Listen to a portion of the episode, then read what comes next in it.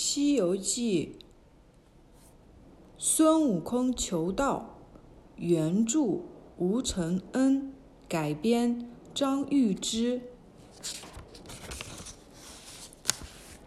美猴王涉洋渡海，历尽艰辛，终于在犀牛贺州的灵台方寸山找到了菩提师祖。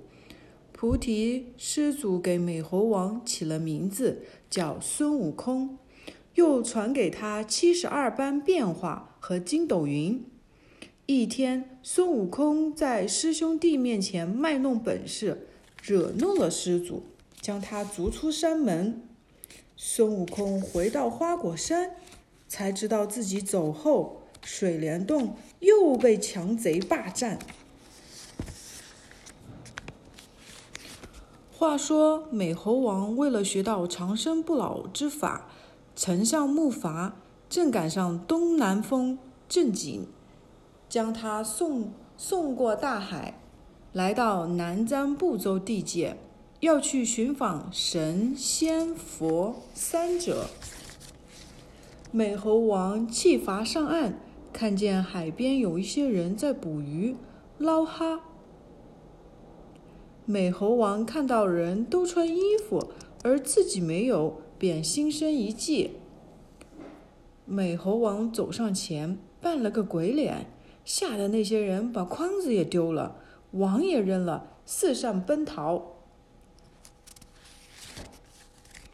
有个人走得慢些，被美猴王一把捉住，吓得连连求饶。美猴王心想：我只不过要借件衣服穿穿。又不害你，为何这样害怕？美猴王心里暗笑，把那人的衣服扒下来，自己穿上。那人趁美猴王试衣服之际，连滚带爬的跑了。美猴王穿上衣服后，模仿着人的姿势动作，学着人的说话口音，大摇大摆的走到街市上。美猴王在南瞻部洲朝餐夜宿，一心访问佛道神仙，找个长生不老之方。可是见到的人都是忙忙碌碌、争名夺利之辈。美猴王在南瞻部洲串长城、游小县，不觉得八九年过去了。美猴王在南瞻部洲地界，连仙道的影儿也没见着。这日，美猴王又来到西洋大海边，想着海外必有神仙，便照旧扎了个木筏，飘过西海。美猴王在西海上漂泊了许多天，冒着惊涛骇浪，终于来到了犀牛贺州地界。登上岸，美猴王寻访许多日，突然看见一座秀丽的高山，煞是壮观。美猴王不惧怕，不惧怕狼虎，爬到山顶上一看，真是一座好山。只见奇峰怪，重重叠叠。山高谷深，草木繁盛，幽鸟笛声静，猿穷响流清。美猴王边欣赏边想：这座山与别处不同，山峦起伏，龙脉好，必有高人、神仙在此居住。美猴王正要寻。正要仔细寻找，忽听得从树林深处传来一阵阵歌声。美猴王忙蹦跳过去。美猴王来到林中，伸直了脖子，侧耳细听，观其何然？伐木丁丁，圆边谷口徐行，任旧林。登崖过岭，折慈斧断枯藤。收来成一担，行歌世上。一米三深，不会计谋巧算，却没有荣辱忧乐。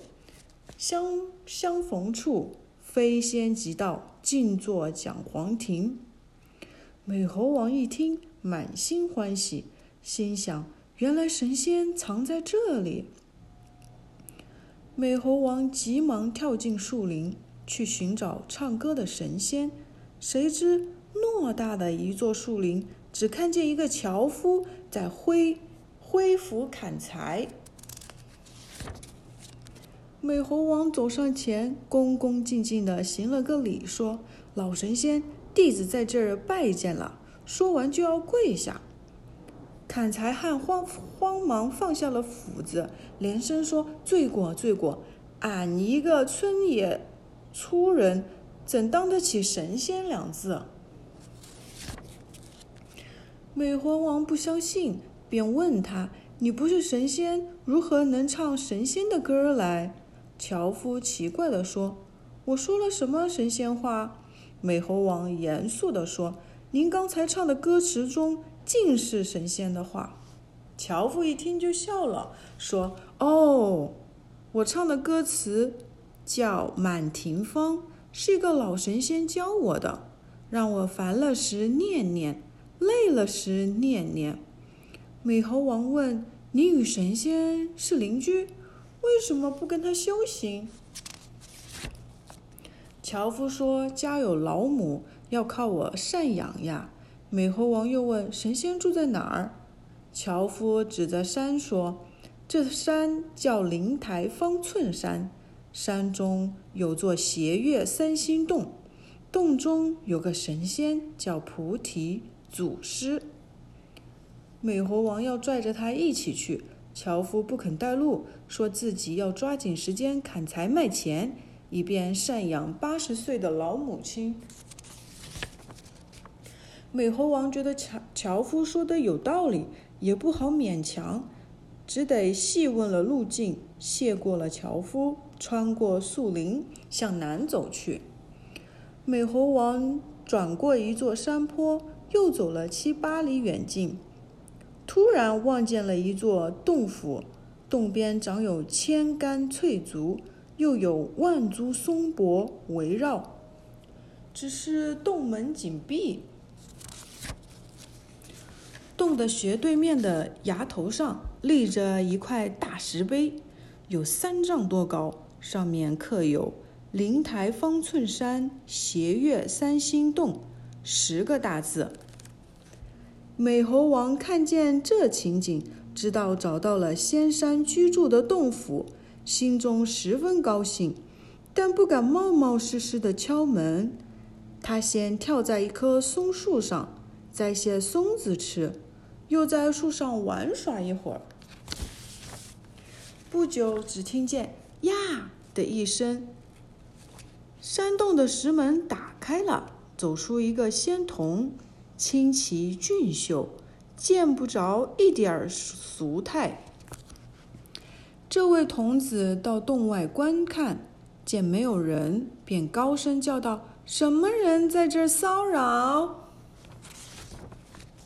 美猴王听了，忙着把正嚼着的松子咽下去，哧溜跳下树来。美猴王上前，一本正经地对童子说：“仙童。”我可是访道寻仙的弟子，更不敢在此骚扰。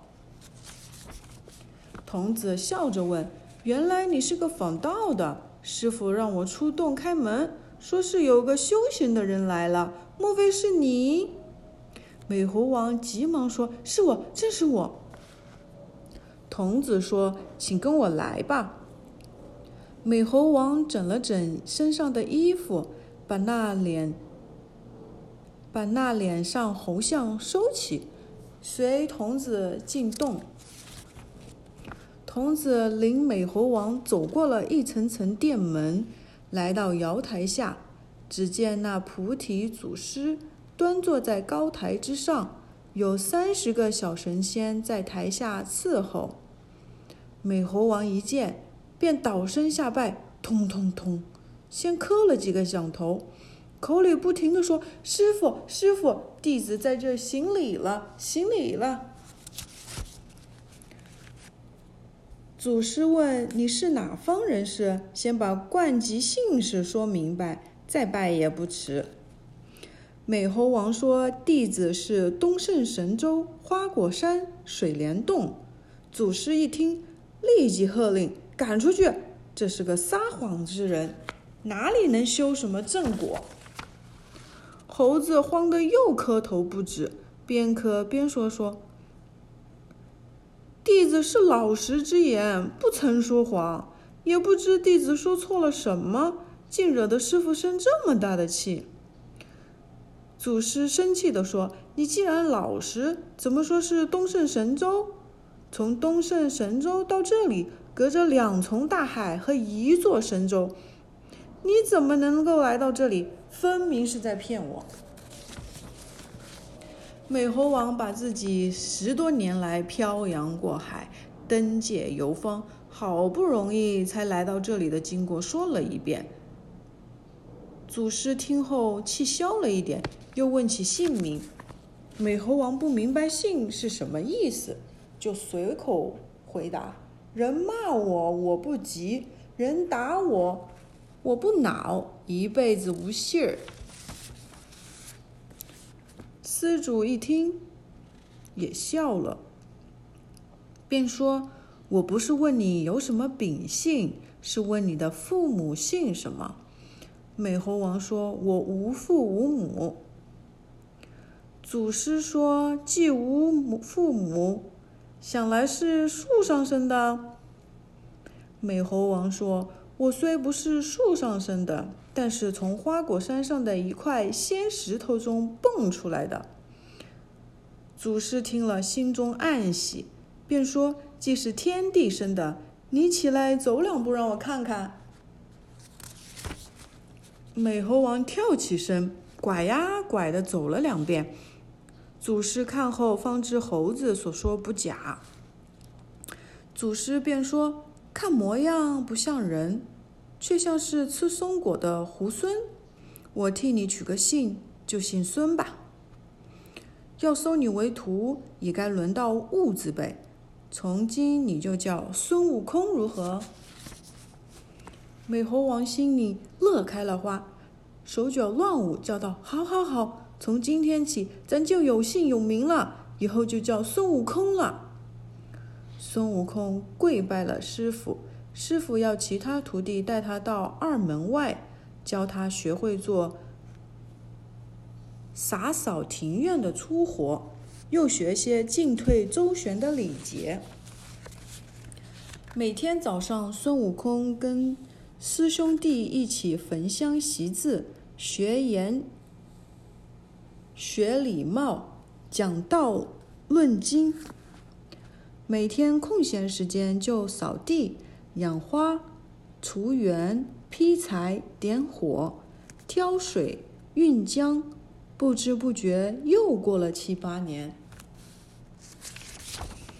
有一天，菩提祖师登坛高坐，开坛大讲，说一会儿道，讲一会儿禅，讲到妙处，便有鲜花从空中坠落下来。孙悟空的悟性很高。听菩提祖师讲道讲的妙处，没有心得，便喜得眉开眼笑，抓耳挠腮。到后来，孙悟空越听越高兴，因为毕竟是猴，便忍不住手脚乱动，手舞足蹈。师祖在台上看见，便厉声质问孙悟空：“你为什么这等癫狂？不好好听我讲道？”孙悟空红着脸分辨说：“弟子确实是诚心听讲，只是听师傅讲的精彩，所以才不觉如此。”祖师点头说：“如真是这样也罢。孙悟空，你来这里也七八年了，你说说，想跟我学什么道？”孙悟空说：“随尊师的意思，只要是有些道气的，弟子便就学了。”祖师要教三百六十旁门中的数字。孙悟空一听是请先算卦的道术，摇头说不学不学。祖师又问学镜子门如何？孙悟空一问，原来是听禅打坐，清净无为，连忙摆手说不学不学。祖师又说了几个字门，孙悟空一问都不能长生不老，便连连摆手，一律不学。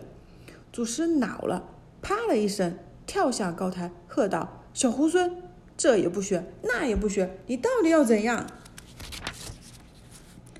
祖师拿起戒尺，啪啪啪，照孙悟空头上连打三下，倒着倒背着手走进里面，把中门关了。撇下一班目瞪口呆的弟子，那些弟子回过神来，一起围着孙悟空抱怨说：“你这泼猴，顶撞了师傅，有你好看的！”面对众弟子七嘴八舌的骂，孙悟空却不气也不急，只管嘿嘿陪笑。原来孙悟空已经识破师傅的哑谜，暗记在心。到了晚上。众弟子睡觉，孙悟空也假装合眼，过一会儿就悄悄抬起眼皮，定息存神。因为山中没有打更巡夜的，孙悟空是靠呼吸来计算时间。好不容易等到半夜三更的时候，孙悟空轻轻起身，穿上衣服，蹑手蹑脚的开了前门，溜出去。孙悟空从小路来到施主的后门，见房门半开半掩，孙悟空欢喜地说：“果然猜中了师傅的真意。”孙悟空侧身进到门里，见师傅朝里睡着了，不敢惊动，便悄悄来到师傅床边跪下。一会儿，祖师醒来，看见孙悟空跪在床前，便故意呵斥说：“小猢狲！”不在前面好好睡觉，来我这里做什么？孙悟空轻声回答说：“师傅，昨日在坛前对众相允，叫弟子三更时候从后门进来，传我道理嘛，所以大胆的来了。”祖师一听，噗呲一笑。祖师心想：这小猢狲真是天地生成，不然怎么能够猜中我的暗示哑谜？原来菩提祖师打三下，是让孙悟空三更时来；倒背着手，是让他从后门进来，好传给他密道。祖师说：“既然你与道有缘分，走近些，仔细听着。”孙悟空磕头谢了，洗耳恭听。祖师一一念动口诀，孙悟空心灵福至。细细记在心头。传道完了，孙悟空拜谢师傅大恩，然后出后门，寻旧路转到前门，悄悄回到睡觉的地方。这时天已经微微发亮，孙悟空故意把床铺摇得山响，一边摇一边叫嚷：“天亮啦，起床啦，该起床啦，天亮啦！”众徒弟还在睡觉，都不知道孙悟空已得了好事。自这日以后，孙悟空按照师傅传授的口诀调息运气，潜心练功，不知不觉又过了三年。一日，祖师登宝座给众弟子说法后，又问孙悟空这一项修行如何。孙悟空便说自己已经法性颇通，根源坚固。祖师提醒他说。你虽然得了根源，但还是要防备着三灾厉害。孙悟空不知道是哪三灾。祖师说，你得根源后，每隔五百年，依次有雷灾、火灾、风灾降临，每次灾都能让人骨消肉化，就是有千年的修行也等于白练。所以要学习避三灾的方法。孙悟空听得毛骨悚然，跪下磕头说：“万望师傅可怜，传给我避这三灾之法。”祖师说：“这法并不难，只是你与他人不同，所以不能学。你虽然像人，可比人少腮。原来猴子是孤寡面，凹脸尖嘴。孙悟空摸了一下脸，笑着说：“师傅，我虽然比人少腮，可比人多个缩带，也凑合能用。”祖师一听也笑了，便问：“也罢，你要学哪一种？”你要学三十二般、三十六般变化，还是七十二般变化？孙悟空自然是愿意学变化多的。祖师说：“既然如此，上前来传与你口诀。”孙悟空上前，祖师便在他耳边叨叨的说了许多口诀。孙悟空真是一窍通百窍通，学习口诀后没用多少时日。就将七十二般变化学成了。一天傍晚，孙悟空在众弟子面前向祖师夸口，说自己功果已完成，已经能够霞举飞升了。祖师要他当众试一试。只见孙悟空一耸，打了个连滚翻，身子离地有五六丈高，然后慢慢的远。远处飘去，孙悟空踏云霞离去，只有一顿饭的功夫才回来。往返飞了大约三里远近，然后落在祖师面前。孙悟空非常得意的对祖师说：“师傅，咱这飞腾、飞举腾云练得怎么样？”祖师微微一笑说：“这种水平算不上腾云。”只能勉强算得上爬云吧。孙悟空不服气，祖师说：“自古神仙是一日游遍东南西北四个海，那才叫腾云。这样说，你就连爬云还算不上嘞。”孙悟空吧了吧嘴，叹口气说：“哎，这个太难，太难学了。”祖师笑着说：“孙悟空，世上无难事，只怕有心人。我就按照刚才你的姿势，传你一种筋斗云吧。”孙悟空大喜，祖师念着口诀说：“这朵云捻着诀，念动真言，攥紧了拳，将身一抖跳起来，一筋斗就翻出十万八千里。”众弟子听了，笑嘻嘻地说：“孙悟空真有造化，要会了这个法儿，给人家送文书、递报单，不管哪儿都能找得到饭吃。”这一夜，孙悟空运神调气，反复演练，很快就练成了筋斗云。又一年过去了，一日，众弟子在松树下玩耍。见孙悟空猴性大发，模样千奇百怪，都乐得前仰后合。众弟子问孙悟空：“去年师傅教你的躲三灾变变化之法，可都会了吗？演起来，让我们开开眼吧。”孙悟空自然是不肯放过这卖弄手段、显露本事的机会，抖擞精神说：“你们说吧，让我变什么？”众弟子乱嚷着：“变松树，变一棵松树看看。”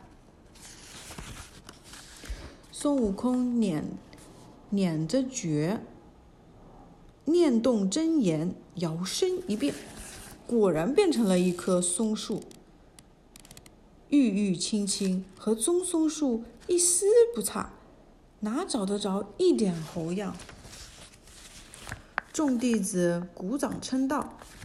好猴，好手段！孙悟空更是得意洋洋。嚷闹声惊动了祖师，出门来看，众弟子一个个忙减速整衣，忙减速整衣。孙悟空也现了本相，躲在后面。